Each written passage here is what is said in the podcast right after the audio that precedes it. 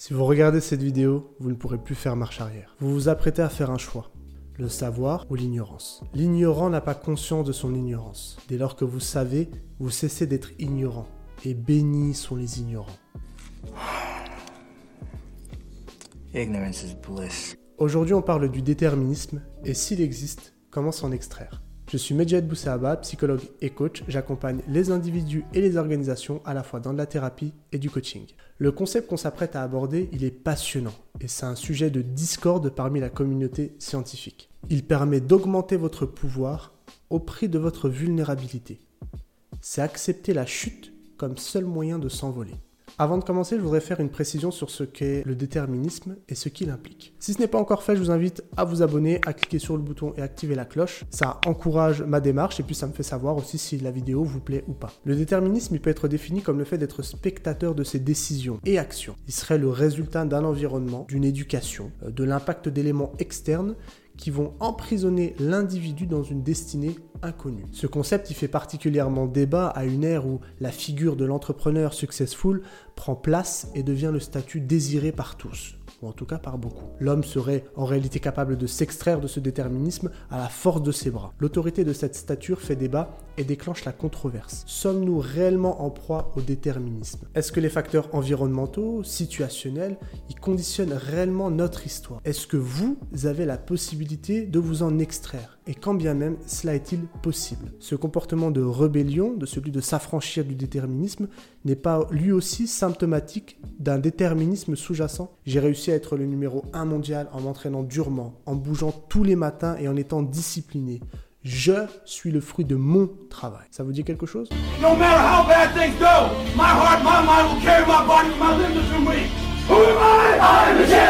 C'est à la fois vrai et faux. Euh, se dire cela, c'est omettre qu'une partie de cette finalité, la réussite, elle est sujette à la chance, à des éléments incontrôlables. Les chercheurs ayant investi le champ de la mobilité sociale, c'est le fait notamment que une personne d'un milieu ouvrier pourrait euh, migrer, euh, avoir cette mobilité vers un milieu aisé, bah, ils ont identifié dans le discours des gagnants euh, une thématique d'arguments centrés autour du travail seul. Donc les personnes ayant réussi expliquent leur réussite par leur travail. Est-ce que c'est une tentative d'augmenter l'estime de soi?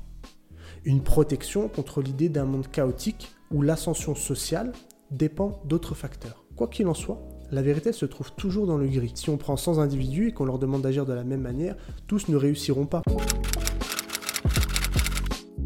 Le fait d'obtenir le témoignage du gagnant c'est ce qu'on appelle le biais du survivant. Le biais du survivant, en fait, c'est une forme de biais cognitif euh, qui consiste à surévaluer les chances de succès d'une initiative en concentrant l'attention sur les sujets ayant réussi, mais qui sont en réalité des exceptions statistiques, des survivants, plutôt que des cas représentatifs. Et à ça, on peut retrouver un deuxième biais, parce qu'on en est bardé, euh, le biais d'autocomplaisance. Euh, il s'agit d'un biais cognitif également bah, qui nous amène à penser que les réussites, elles tiennent de causes internes. J'ai réussi par mon travail. Et que les échecs viennent des causes externes. J'ai pas réussi parce qu'il est raciste. Les décisions ou les actions d'un individu sont la cause de sa réussite. Chacun apportera sa définition de la réussite.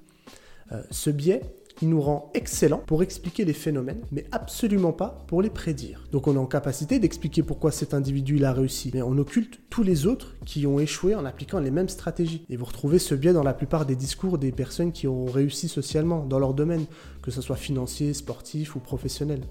I want to thank me. I want to thank me for believing in me. I want to thank me for doing all this hard work. I want to thank me for having no days off. I want to thank me for never quitting. Mais ça doit toujours nous alerter parce que souvent les raisons qui vont être données, les éléments qui vont accompagner ce discours-là, viennent souvent des épreuves que les personnes auront vécues. Et est-ce que là, on n'est pas de nouveau dans une tentative d'élévation de l'estime de soi? C'est que malgré tout ce que j'ai pu rencontrer, j'ai réussi. Ce qui donne encore plus de poids au fait, à la réussite et donc à l'estime que cette personne pourra en dégager et à l'admiration des personnes qui auront euh, regardé cette interview, ce discours. D'ailleurs, c'est intéressant de voir que la culture elle a un effet là-dedans. Euh, c'est notamment le cas de la culture japonaise. Donc, euh, alors, j'avoue ne pas avoir vérifié si c'était encore d'actualité, mais dans les années 80, il y avait un chercheur qui avait montré que on avait l'inverse, c'est-à-dire que dans le monde occidental, on a ce biais d'autocomplaisance. Donc, je réussis grâce à moi, j'échoue à cause des autres. Et chez les Japonais, dans les années 80, on retrouvait l'inverse. je réussis, c'est grâce à la chance et j'échoue à cause de moi. Et on peut facilement retrouver cette, euh, cette pensée ou même ces actions euh, dans les personnages des mangas, des animés.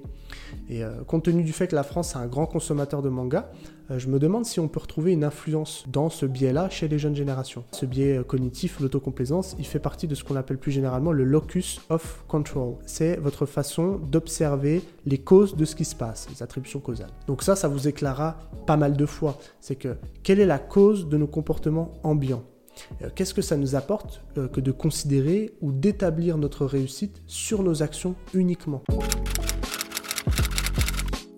Je pense qu'on peut voir le déterminisme comme une, une protection à l'estime de soi. Nous avons un désir profond de préserver l'estime que nous avons de nous-mêmes et on va avoir une tendance à attribuer nos succès aux facteurs internes et à attribuer nos échecs aux facteurs externes. Donc un facteur interne, ça pourrait être le travail, euh, ma discipline, mon courage, donc il s'agit d'éléments qui sont inhérents à ma personne. Un facteur externe pourrait être la météo, la chance, un accident, notre réseau. Donc là, il s'agit d'éléments en dehors de mon contrôle. Et ça, c'est un trésor incroyable pour l'estime de soi. Et ça permet aussi de maintenir de la cohérence dans nos vies. Ça nous conforte dans le fait que les choses arrivent pour une raison plutôt que pour aucune raison. Parce que de manière générale, le chaos est effrayant. Et en tant qu'être humain, on a une forte volonté à rechercher de l'ordre dans tout. S'il y a bien une chose que l'humanité ne supporte pas, c'est l'incohérence. On est tous habités par un profond besoin de maintenir de la cohérence euh, quant à nos comportements et sous d'autrui, en lien avec la croyance que nous avons en ce monde. Il y a plusieurs études qui ont mis en avant que lorsqu'une personne est victime d'un accident de voiture, bah, la plupart des participants, vont chercher à justifier cet accident par la faute de la personne accidentée, par la victime. Ça, il y avait une étude qui avait été faite sur euh, une femme qui attrape le sida, et on le met dans deux situations. Dans la première situation, elle a trompé son mari, dans l'autre situation, euh, je sais plus ce qu'il y avait, mais les gens dans la situation où elle a trompé son mari, bah, pour eux, c'est plus justifiable, euh, c'est plus acceptable, entre guillemets. Ils vont être plus en accord avec cette chose-là, ils vont l'inculper presque. Il y a d'autres études qui ont également mis en évidence que lorsqu'on demande à un groupe de participants de justifier le bombardement de civils, par exemple, dans un contexte de guerre. Donc évidemment, les civils, ça inclut femmes, enfants, personnes en situation de handicap. Eh bien, on devient très bon pour trouver des raisons d'avoir attaqué ce pays-là ou d'avoir attaqué ces, ces civils-là. Comme si tout était fait pour légitimer notre position de bourreau, comme si on voulait préserver notre estime et presque trouver du bon dans ce qu'on fait. On supporte pas le chaos et on fait tout pour maintenir l'ordre parce que ce serait beaucoup trop inconfortable de se dire que les choses arrivent sans raison parce qu'on serait face à un monde complètement chaotique où vous n'avez aucune garantie que ce que vous êtes en train de faire aura le résultat que vous espérez. Donc c'est là où le mythe de l'entrepreneur à succès, qui est élevé par le fruit de son travail, apparaît. Il devient l'incarnation d'un espoir. Celui d'être issu des classes les plus défavorisées pour atteindre le sommet de l'échelle sociale, le sommet de l'échelle alimentaire. Il passe de l'état de proie à celui de prédateur, mais également celui de pouvoir s'extirper du déterminisme à la force de son mindset. Mais est-ce qu'on peut vraiment s'en extraire ou bien est-ce qu'on ne se berce tout simplement pas d'illusions?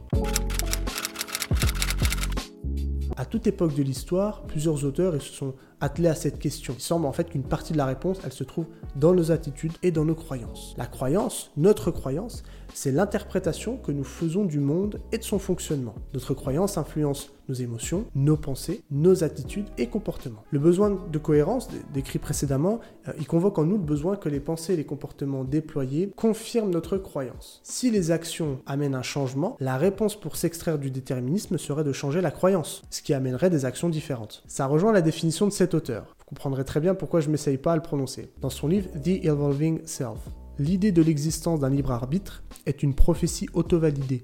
Ceux qui croient en cette idée sont libérés du déterminisme absolu des forces extérieures. Donc nos croyances déterminent notre réalité. Ce que tu vises détermine ce que tu vois. Cela postule que croire ou non apporte des résultats différents. Ça implique que la croyance pourrait, dans une certaine mesure, être plus importante que les faits. Les faits pourraient être désignés comme notre environnement, notre culture, notre intelligence, le statut socio-économique de notre famille, notre pays de naissance.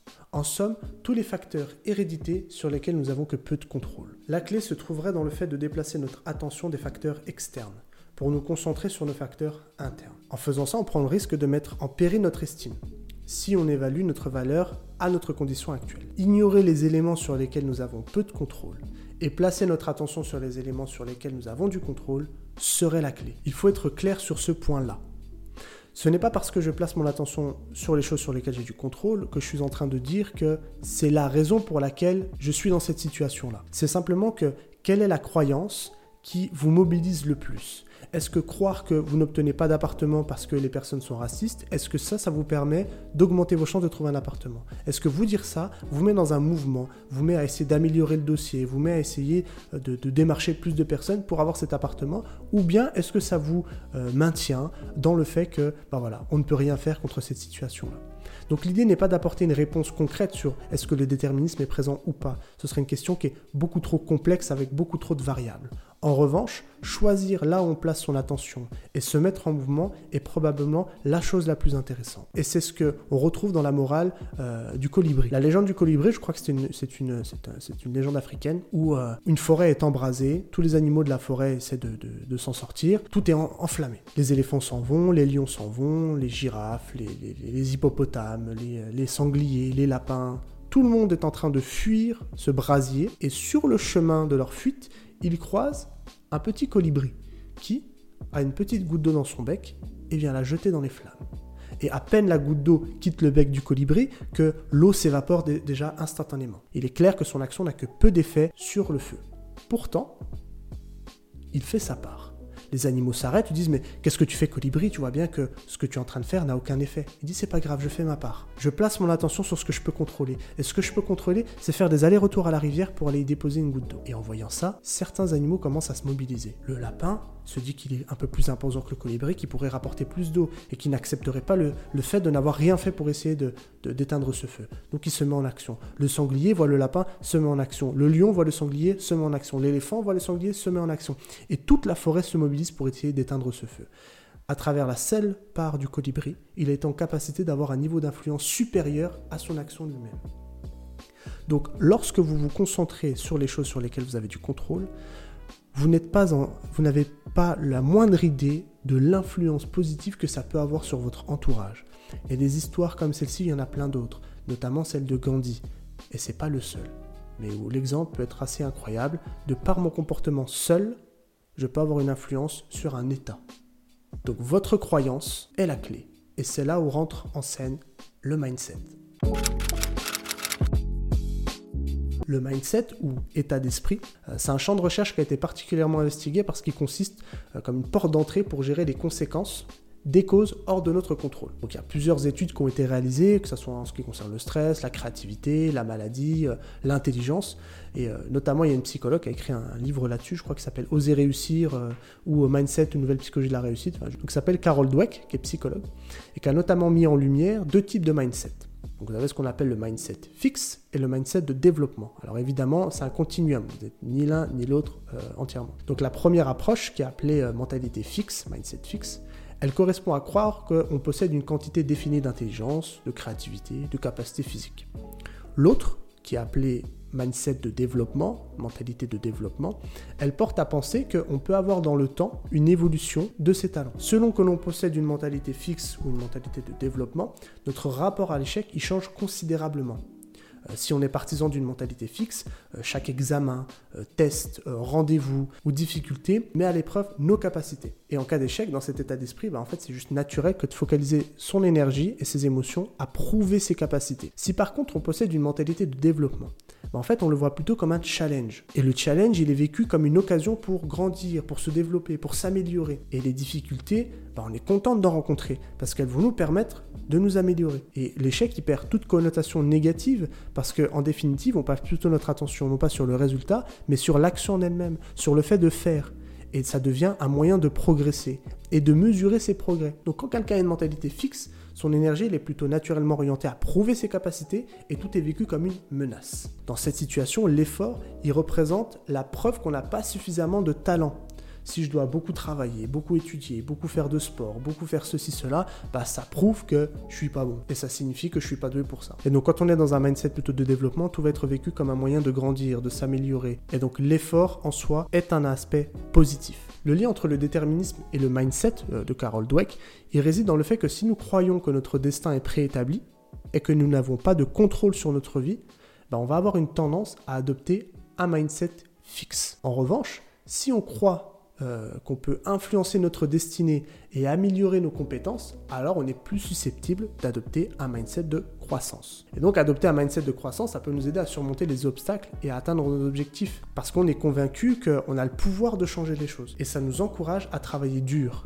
à apprendre de nos erreurs et à persévérer malgré les difficultés, qui ne seront pas vues comme une preuve du manque de talent, mais qui seront vues comme une opportunité de grandir. Et plus que ça, L'idée, elle est d'identifier quelle croyance vous met le plus en mouvement. Essayez de trouver et de cultiver votre moteur. Que pensez-vous du déterminisme et quels sont vos outils pour essayer de vous affranchir? Ça m'intéresserait d'avoir votre retour dans les commentaires. Après avoir vu cela, il convient de dire certaines choses. Premièrement, il n'est pas obligatoire de changer. Absolument pas. Si croire que les choses sont figées et que votre situation actuelle et le malheur ressenti ne bougeront jamais, bah, vous pouvez. Je vous propose tout d'abord d'essayer de balayer toute idée d'objectif à atteindre, euh, où vos émotions ressenties dépendraient de l'atteinte ou non de l'objectif. On revient à cette notion de valeur que j'avais déjà pu euh, dont j'avais pu parler dans la vidéo euh, Le piège du bonheur. Donc balayez tout ça de votre tête et où la motivation serait aussi orientée vers la récompense. Ce que je vous propose, c'est plutôt de centrer votre attention sur vos valeurs sur ce que ça représente de tenter quelque chose face à ce courant, face à ce déterminisme, face à ce statu quo contre lequel vous allez. Voyez le chemin comme la récompense même. Voyez l'intention de changer comme déjà une satisfaction en soi. Et vous allez entamer un chemin vers ce qui semble être un espoir d'un monde meilleur. Peut-être même vous diriger vers ce qui est un monde meilleur, un monde dans lequel vous avez du pouvoir, peut-être actuellement en petite quantité, mais tout de même. Et encore une fois, comme toujours, passez à l'action. Agissez et observez à quel point la satisfaction peut se tirer de l'action même. Je vous souhaite le meilleur.